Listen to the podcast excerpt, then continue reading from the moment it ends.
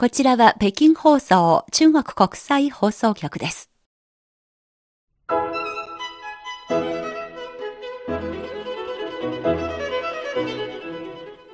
皆さんこんばんは。ハイウェイ北京中国情報ラジオ。毎週火曜日2時間目の CRI インタビュー。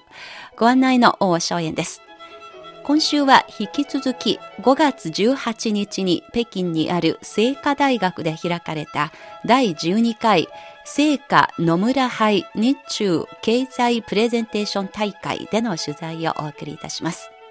先週もお伝えしましたが、今年のこのプレゼン大会のテーマは20年後の社会、20年後の私です。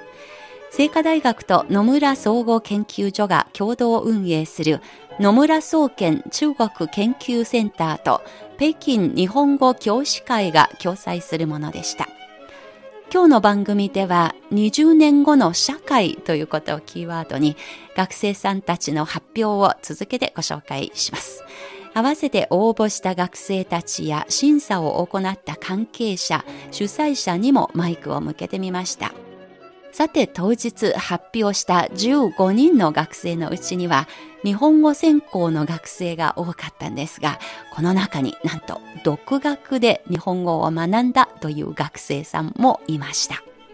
皆さん、こんにちは。中央財系大学の陽根と申します。今は物流学科の3年生です。今日も物流の視点から自分の発想を述べたいと思います。よろしくお願いします。えー、皆さんのご存知の通り、なんと物流専攻の学生さんもいました。えー、私はこう1年生から、え日本語に関する興味を持っててそれをきっかけに、え週末を利用してあの日本語学校に通ってきました。もうあの2年間ぐらい。2年でこれだけ喋れるんですね。いえいえ私その3年生の前半に、えー、明治大学に交換留学して、えー、そこでこう日本の経営学とかにも興味を持つようになりました。なるほど、最初はなぜ日本語を勉強してみようと思ったんですか？やはり日本語にはすごくその魅力を感じててこう中国語とこう比較しながら勉強していくのはすごく楽しかったなんです。今回はですね大勢の前でスピーチをするこの体験は楊さんにとってもしかして初めてですか？いや初めてと言えないですね。はい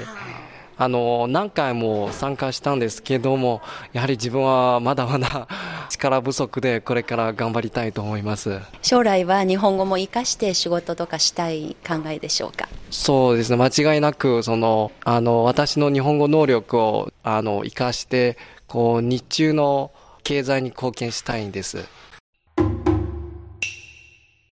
という大変頼もしい回答でした続きまして、先週の番組で内容を紹介しました、人間ロボットをテーマに発表した京さんです。私は今日シガと申します。私は北京科技大学の3年生の学生です。私は大学の1年生から日本語を勉強し始めました。ふるさとは甘粛省の蘭州です。シルクロードの街ですね。この聖火野村杯、なぜこれに出場することを決めたのですか？はい、実は最近上映している映画がとても有名です。それはアベンジャーズです。ですから、大会のテーマは20年後の社会ですから、あの、私は映画の中での人間ロボットということをことにとても興味がありますので、大会に出場することを決めました。自分が見て面白いと思った映画からヒントを受けて、ちょうどこれがいいテーマになるんじゃないかと思って応募したのですね。準備に対しまして、京さんはどういうふうに準備をしてきたのですか？今回のプレゼン大会に備えて。はい、実は発音することは、あの、あんまり練習しなかったです。実はその内容はもっと重要だと思います。あの、その大会の中で、あの、科学の知識がたくさんありますので、私の発表する内容の中で、その技術や今後のあの発想とか、それはとても難しいところだと思います。今、あの、プレゼン大会終わりまして、気持ちは、今の気持ちは？楽しかったです。いろいろ勉強になりました。日本語だけではなく、あの、科学の知識をいろいろ勉強しました。あの、面白いと思います。まあ、スピーチの中では20年後には天才の子供のママになることを言ってましたが。そうですね。実は私は今、聖火大学に入学することは難しいと思いますので、もし子供を産んだら、私の子供を聖火大学に入学して、その難しい科学問題を研究して、あの人間ロボットのことを実現させますと思います。人間ロボットの生みの親の母になること。これが今の京さんが描く20年後の自分の姿でした。さて、ここからは皆さんの発表の続きをお聞きいただきます。今回は社会にフォーカスした3名の皆さんのプレゼンテーションを紹介します。まずは、聖火大学日本語学科4年の劉志仙さんです。テーマは20年後の社会、20年後の方言です。皆さんこんにちは、劉志仙と申します。東北省武漢というところから北京に来ました。スピーチを始める前に一つ皆さんに質問したいことがあります。皆さんは家族と話すときは方言ですか？それとも標準語ですか？実家の親戚や地元の友達と話すときは方言ですか？標準語ですか？私は北京に来る前にずっと方言を使っていました。北京に来て今年で5年目になります。気がついたら地元に帰った時も標準語で喋るようになっていました。今思うと20年後に方言を使う機会はもうめったにないのではないかと思うことがあります。もし子供を産んだらその子供も絶対標準語を喋っているでしょう。もし子供が他の言葉を勉強したい時それも方言ではなく日本語英語などの外国語でしょう。20年後に方言を使っている人はどれぐらい残っているのでしょうか？では40年後は100年後は方言はなくなるのでしょうか？言葉だけではありません。文字も同じです。漢字の書き方を忘れてしまうという状況をネットでよく見ます。日本も同じで文化庁の調査によれば今漢字を正確に書けなくなったと感じた人は6割以上もいるそうです。皆さんあ漢字書けないと感じたことはありますよね。パソコンや携帯電話などの普及で文字を手で書く機会が減ったことが一つ重要な原因だと思われています。文化庁は今後もこの傾向が拡大すると予想しています。また言葉が直面しているもう一つの問題に外来語があります。携帯電話ではなくスマホ、発想ではなくアイディア。身分ではなくアイデンティティ。そして川屋ではなくトイレ。これは本当に国際化と言えるのでしょうか？むしろ自国地元の特性が失われているのではないでしょうか？そうだとした。それが一体何だというんだ？もしくは考えすぎ。もしくはそれはグローバル化の一つの過程でしかない。そう思う人も少なくないでしょう。でもそれは怖いことです。固有の言葉が消えることを何とも思わない。それは恐ろしいことです。言葉とは何でしょうか？言葉はまず自分のアイデンティティで私は誰だという質問の答えです。会社員の皆さん企業を考えてみてください。もし自分の企業がスローガンブランドがなくなり同企業文化も他の企業と同じになったらそれは問題ではないと言えるのでしょうか。言葉は私たちの身分を証明するもの規則感を与えるものです。また時として言葉は歴史でもあります。私は私はどこから来たということの証明です。私のふるさと武漢の方言はスピードも速く声も高く激しくて優しい言葉全然言えません。武漢は昔商売で繁栄し都市そのものが情熱的で素直で実用性を重視してきたからです。今の言葉はなぜこうであるのか。言葉の後ろにあるのは積み重ねられた歴史なのです。そして最後に言葉の未来の姿も私たちの未来の姿の象徴です。科学の進歩だけ重視して文化の面を軽視し続けたらどんなに便利な未来でも豊かとは言えないでしょう。むしろ精神面に何か欠けていると感じます。科学の進歩を否定するつもりはありません。ただ消えつつある言葉その後ろにある文化を少しでも大切にしてほしいと思います。だから20年後もその先も私はずっと方言を使い続けたいと思います。少し大きな概念の話になってしまいましたが私が一番伝えたいことは私たちが守っていかなければならないのは単純に言語そのものだけではなくさまざまな未来への可能性なのです。以上でご清聴ありがとうございました。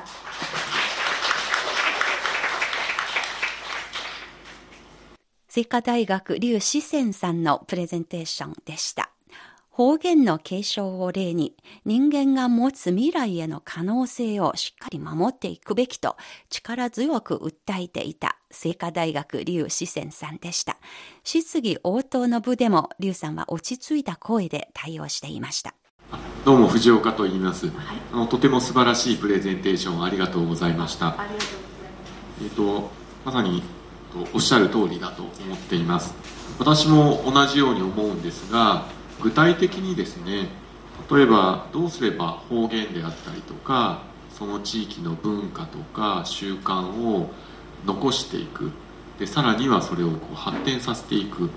ことができるのか劉さんの何かお考えがあれば聞かせてください。はい。えーと、まず人々の意識を高めることはみんなこの問題を重視することが一番大切なものだと思います。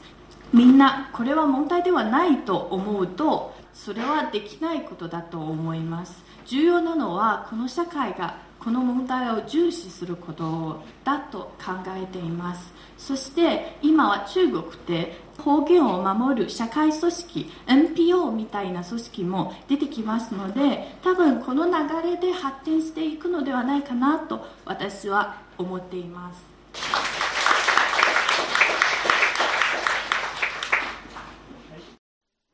CRI インタビュー。続いてご紹介するのは、北京語源大学3年の翔飛慶さんのプレゼンテーションです。テーマは、誰でも楽しく生きられる社会へです。質疑応答の部分もどうぞ続けてお聞きください。皆様、こんにちは。北京語源大学からの翔飛慶と申します。本日はここで LGBT について皆様とお話ししたいと思います。まず LGBT とはレズビアンゲイバイセクシャルトランスジェンダーの頭文字を取りセクシャルマイノリティの一部の人々を指した総称です。レズビアンは女性同性愛者ゲイは男性同性愛者バイセクシャルは両性愛者。トランスジェンダーは生まれた時に診断された性別と自分の持っている性別の不一致です。この上の3つレズビアンゲイバイセクシャルは主に性的思考に注目している概念ですがその歴史的な転換を見ると2000年にオランダが初めて同性婚を認めたのを皮切りに2017年までで約27の国あるいは国の一部の地域においてすでに合法とみなされました。一方中国では1997年まで同性愛が違法とされ2001年まで同性と両性が精神シペノリストに入れられていました。その後状況は徐々に良くなりつつありますが世界有数の大国としてはその進展がやはりかなり遅れています。ではその原因は何でしょうか？私はそれは中国の伝統的な価値観と性教育不足のためだと思います。まず古来中国社会は男性を中心とする社会で女性は長い間男性の所属品として扱われてきました。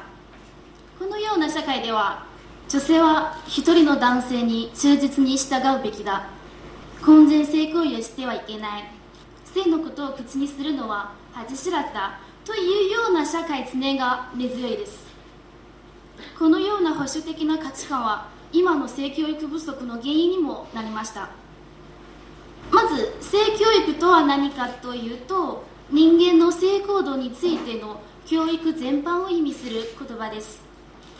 そして性教育にはその下の4つの概念があります。まず成長。男女を区別できる体の特徴。性別。男性と女性の区別。今のところは性別の方の基準はやはり成長です。あとは心理的性別。自分が男性か女性か自分の認知です。最後は性的思考。どの性別の人間を恋愛や性愛の対象とするか。ここから見ると性別が男性であっても心理的性別が必ずしも男性というわけではなくて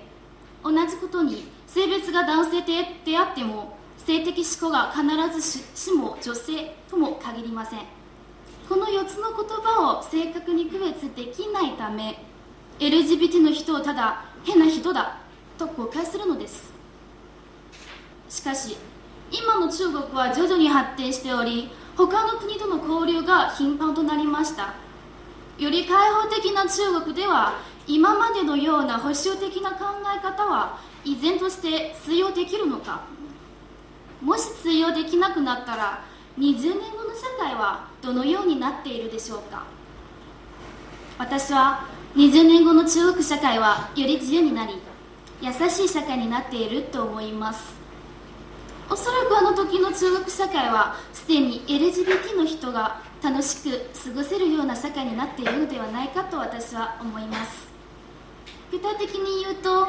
まず法律の面において LGBT に関する法律が全て整えられています。例えば同性愛者が結婚するためにはどのように手続きすればよいか。結婚した後もどのような法的権利を有するか。トランスジェンダーの性別をどのように記したらいいか。全部はっきりと定められています。あとは LGBT の法的権利を守るのを目的として LGBT 差別禁止法というような法律も打ち出されているわけです。第2 LGBT のための施設が多くなっています。例えば自分が LGBT であるかどうかで迷う人が相談するための心理室やあるいはトランスジェンダーの専用トイレなどがあちこちで見られます。最後に一番肝心なのはやはり教育です。先ほども言いましたが今の人々が LGBT の人を理解できないのは性教育不足によるところが大きいです。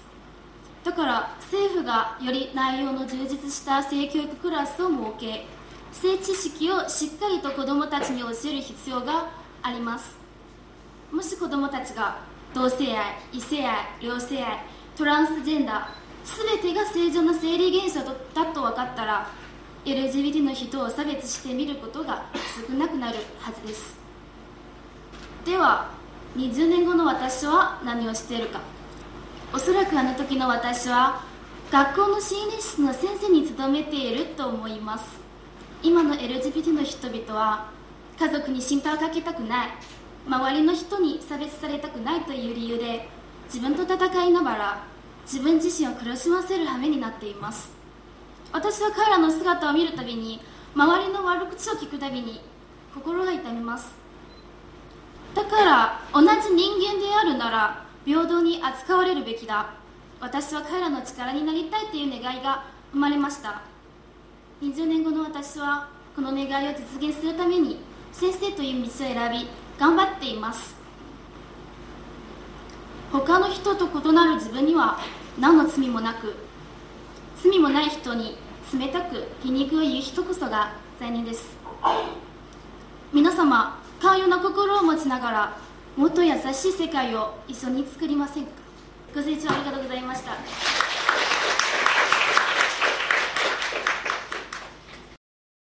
い発表ありがとうございました。あの社会にとってのね非常に大きな大きなテーマだと思いますしその中でその社会としての価値観と個人としての価値観のどちらを重視しますかっていうところにもねあの影響してくると思うんですけど、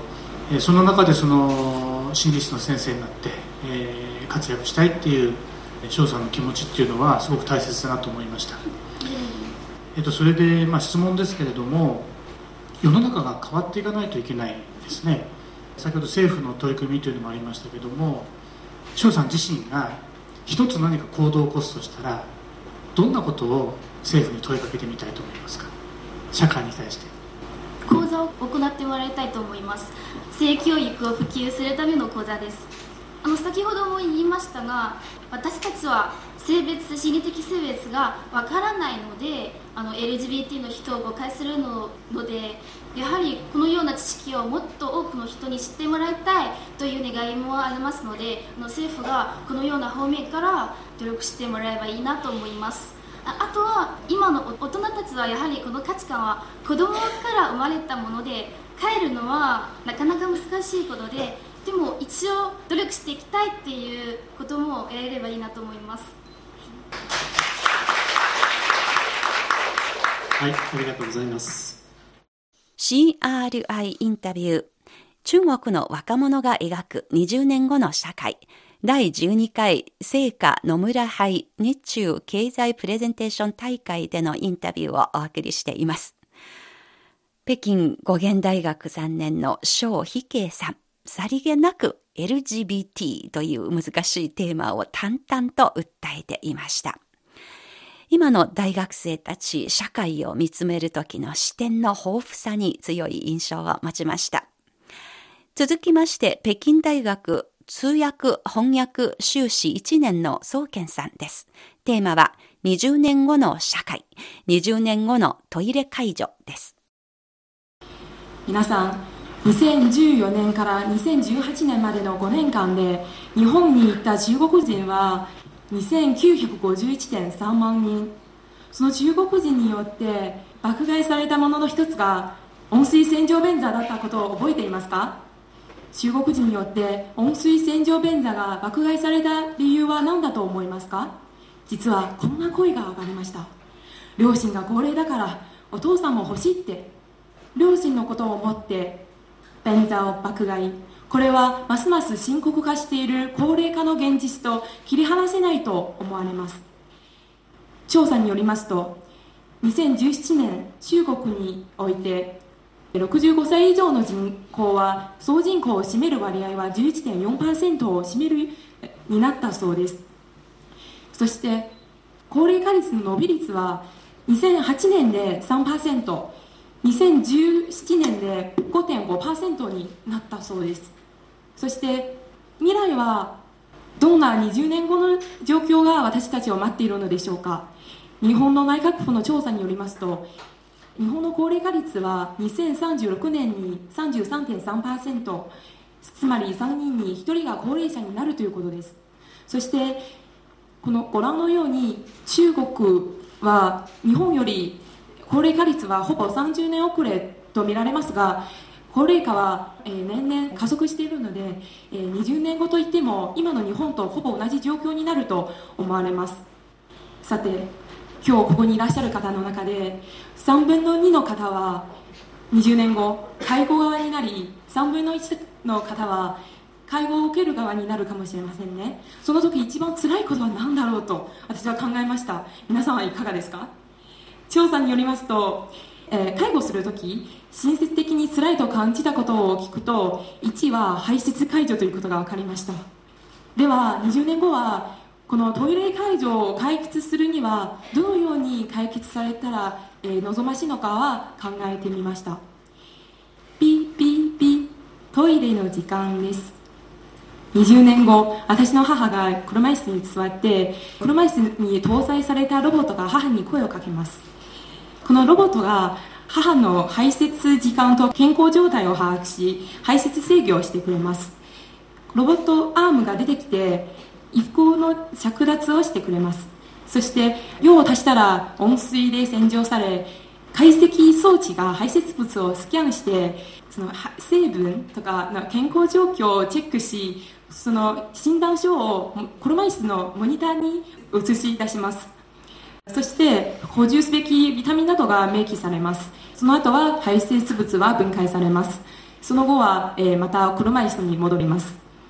この今の技術なら20年もしないうちにこのような車椅子が販売されるではないでしょうか。しかしこれでこのトイレ介助の問題が解決されるのでしょうか。5年前私の両親は在宅で親を介護していました。母は優しい性格ですがその時よく私にトイレ介助と排泄物の処理について愚痴をこぼしていました。祖父はその時自分で用を足しそうと無理をし帰って床を汚れてしまったりしました。そして祖父は水分を控え便秘になって便が詰まって医者を呼ぶ時代になったこともあります。その時は祖父は話好きな性格でしたがだんだん無口になって小屋でこもるようになりました。もしこの車椅子があったら多少祖父の気持ちが楽になるではないかと思います、えー、しかしトイレ介助を受けているということは自由に動けないということです。このような人はもう社会に貢献できない。人に迷惑をかけるばかりだと思うのではないでしょうか。この心理面の問題を解決するにはどうしたらいいのか。私の提案は養老複合施設です。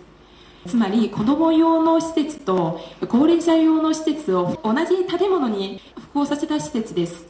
この複合施設で核家族の親は子供の上層教育のために子供をここに通わせます。そして高齢者はその子供たちと多世代間交流が可能です。高齢者は子供に触れ合ったりマナーや知識を教えたりあおしゃべりすることができます。そして子供は高齢者に慣れてどうしたら助けたらいいのかを学びます。そうすると、え高齢者がたとえ歩けなくても子供の相手をすることで、え社会に役立っている実感を得ます。そして子供はいつか自分の親を介護するとき自分が高齢者になったとしても自然にその状況を受け入れられると思います。ご清聴ありがとうございました。CRI インタビュー、北京大学の総健さんの発表をお聞きいただきました。訪日観光客が日本で温水洗浄便座をたくさん買った。その背景には、年老いた両親への思いが背景にあると、そういう指摘、とても新鮮に聞こえました。これまでに多くの作文コンテストやスピーチ大会で良い成績を残した宋さんですが、今回はこのプレゼン大会にまたどのような思いで挑んでみたのでしょうか？マイクを向けてみました。実は大学時代にたくさんのスピーチコンテストに挑戦してみました。その時はスピーチコンテストに参加するたびに自分がだんだん成長したと実感しました。そして今は北京大学に来てたくさん勉強して自分の今のレベルがどこまで行ったかはチェックしたいという意味も含めて挑戦してみました。皆さんの間でこの聖火の村杯というプレゼン大会はどのような位置づけですか？皆さんどういうふうに学生の皆さんがどういうふうにこれを見ているのですか？実は、プレゼン大会は、私の今の日本語の、えー、先生、えー、日本人の先生の、えー、駒沢先生に教えられました。私の大学時代の先輩が、院生の時、対外貿易大学で勉強していた時、その先輩も前のこの大会に参加しました。その先輩はその時多分飛行機のアナの旅行券を受賞しました。ですから、私の大学は河北工業大学で、その大学でちょっと有名なプレゼン大会でした。先輩二人が挑戦しました。ですから、私にとってこのプレゼン大会は本当にいい大会だと思います。プレゼン能力を高めるために皆さんは自分でたくさん調べたり、勉強になる大会だと思うので、これからももっと多くの後輩に宣伝して参加していただきたいと思います。他のスピーチ大会とかも数多く経験して来られた宋さんですけれども、この、あの、聖火野村杯にの出場に向けての準備は、他の大会とどこか違う点感じていますか？確かにいろいろ違います。例えば、他のスピーチコンテストは、例えば、その、日本語、ここが面白いとか、このようなテーマで、自分が普段日本語を勉強するとき気づいたとこ、ところ、自分の経験から言えばいいスピーチになるかもしれません。しかし、このプレゼン大会は、今回のテーマは20年後の社会、20年後の私。それは非常に社会問題に関するテーマなので、たくさん事前に調べておいて、分析の力が重視されるという大会ですので、実はこのテーマに弱いので、駒沢先生からたくさん指導を受けて、先生がたくさんの日本のこと、私が知らなかったことを指導していただいて、今のスピーチになりました。本当に駒沢先生に感謝しにやみません。やっぱりそのおじいちゃんの介護とか家族が一緒に介護する中の実体験を盛り込んでスピーチの内容にしたのですね。そうですね。実はそれも駒沢先生が、そうさん自分の体験から言った方がもっと信頼性があるとか、人を感動させる、理解してもらえるじゃないかなと、そういう意見があって、私は自分の両親の経験も、いろいろ考えて、この作文に書いてみました。北京大学大学院生の宗健さん。大学時代の先輩たちが参加したこの大会。まあそういうイメージでずっと憧れていたのがこのプレゼンテーション大会だったそうです。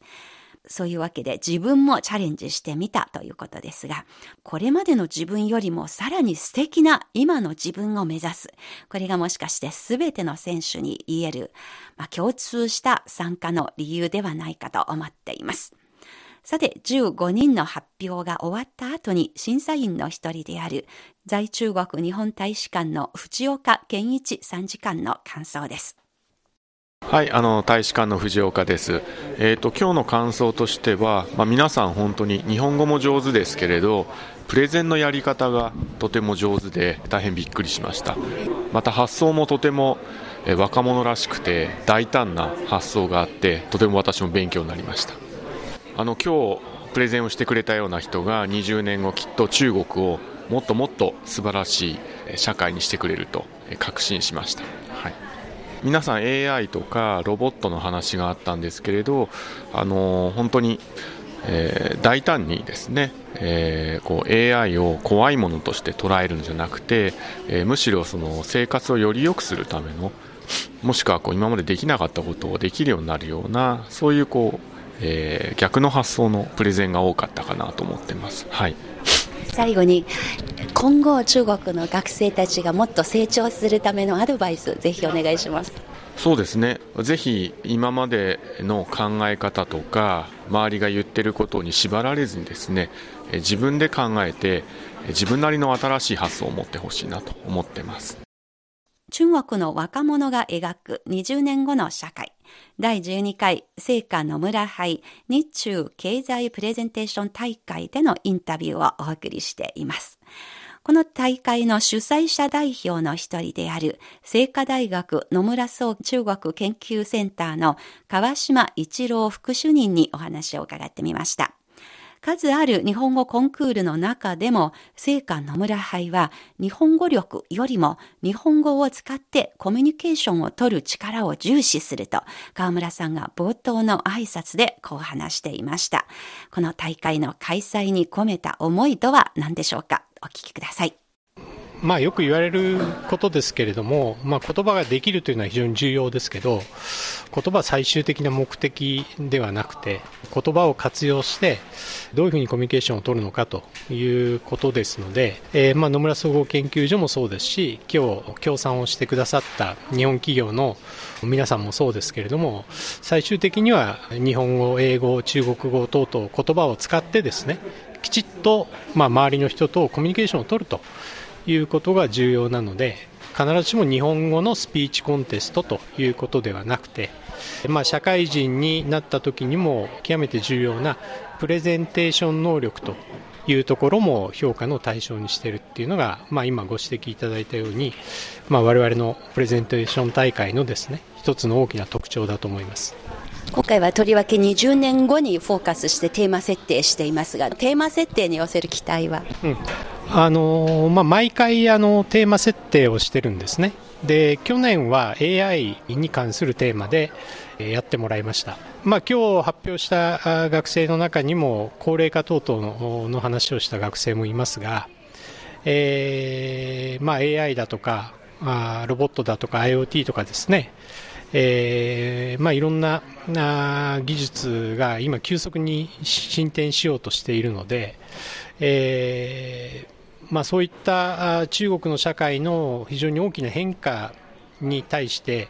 若い人たちが中国の若い学生たちがどういうふうに考えているのかということを我々日本企業としても知りたいというそういう側面がありましたんでね、まあ、そういう意味では今日とても面白い話が聞けたと思っています、まあ、北京で日本語を勉強されている学生さんそれから学生さんを指導している先生方協賛企業の皆さん、まあ、皆さんが育ててくださっているプレゼンテーション大会だというふうに改めて認識をしていますので、まあ、来年以降もですねまた新しいテーマを考えて、えー、若い人たちの意見を聞きまた若い人たちが日本語でプレゼンテーションをする機会を作れればなというふうに思っています。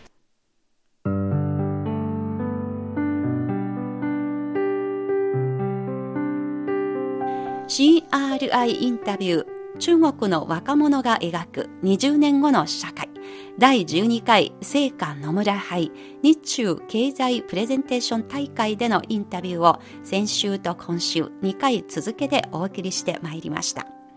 皆さんお聞きになってのご意見ご感想などぜひお寄せください。たくさんのお便りやメールをお待ちしております